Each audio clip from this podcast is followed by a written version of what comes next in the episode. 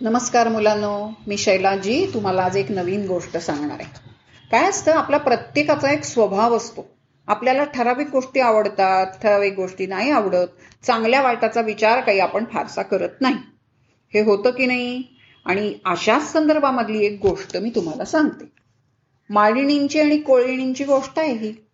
कोळिणी समुद्रावर मासे पकडतात आणि ते मासे टोपलीमध्ये घेऊन विकायला बाजारामध्ये जातात. तशा सगळ्या कोळीणी एकदा बाजारामध्ये मासे विकले आणि विकल्यानंतर त्या दिवशी खूप मासे विकले गेले.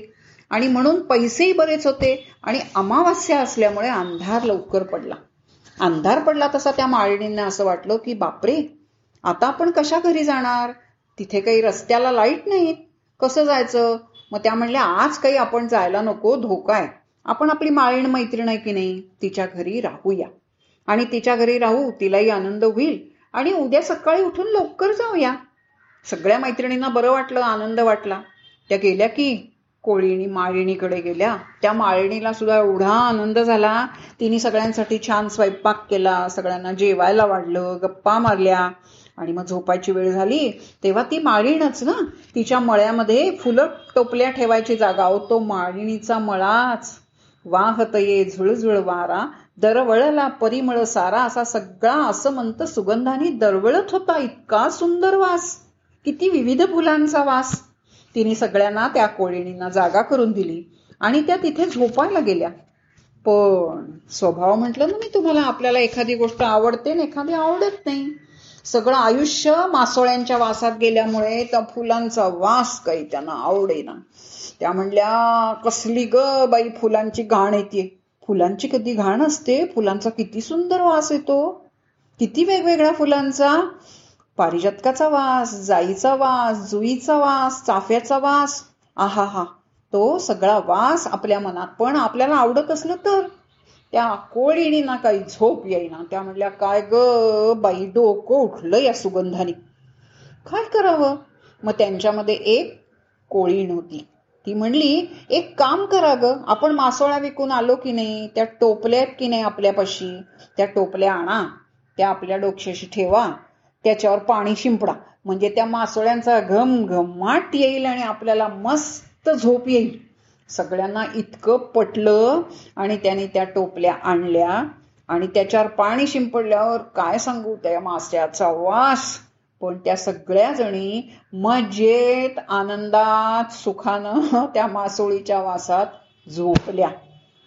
ज्याला ज्याचे काय सांगितलं मी? आपल्याला एखाद्या गोष्टीची आवड असते तीच आपल्याला आवडते. मग ती चांगली आहे का वाईट आहे ह्याचा विचार आपण फारसा करत नाही. आवडतं तिथेच जातो. आता फक्त जाता जाता ओवी सांगते तुम्हाला. मगाशी म्हटलं सांगत नाही पण सांगते. पाहे पा दूध पवित्र आणि गोड पासी त्वचेची या पदरा आड परी ते अव्हेरून गोचिड अशुद्ध काय नेघती ही ज्ञानदेवांची ओवी आहे. गाईच्या कासेवर गोचिड असते बघा. आणि ती गोचिड काय करते? त्या रक्तमासावर राहते त्या गाईच्या कासेच्या. पण तिने जर आपली सोंड थोडीशी आत घुसवली तर आत गोड दुधाचा स्त्रोत आहे की नाही? पण तो तिला आवडत नाही. ती त्या रक्तमासातच खुश खुश असते. म्हणून ज्ञानदेव असं म्हणतात पाच पाहे पा दूध पवित्र आणि गोड. अगदी जवळ गोड दुधाचा स्त्रोत असताना सुद्धा अगदी जवळ असताना गोचिड मात्र रक्तमासातच खुश राहते. कारण तिला त्याचीच आवड असते. तिला त्या गोड दुधाची गोडी कळत नाही. ओवी सांगू की नको असा मला प्रश्न पडला. पण ही कथा सांगताना आपोआपच ती ओवी येते. आणि लक्षात असं येतं की आपल्याला सुद्धा आत्मसुख किंवा आनंद आनंद म्हणूया. आत्मसुख सोडा. आनंद आपल्या जवळच असताना आपल्याला मात्र कशाचं वाटतं? त्या कोळिणींसारखं मासोळीचा वास हवासा वाटतो. फुलांचा वास आवडत नाही. कारण फुलांना दुर्गंध नाही. मासोळीला मात्र नक्की दुर्गंध आहे. पण ज्याला मासोळीचाच वास आवडतो त्याला फुलांचा वास सुद्धा दुर्गंधच वाटतो की नाही?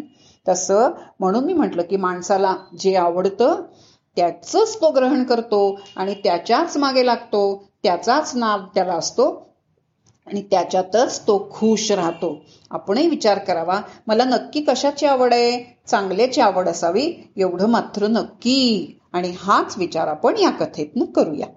धन्यवाद.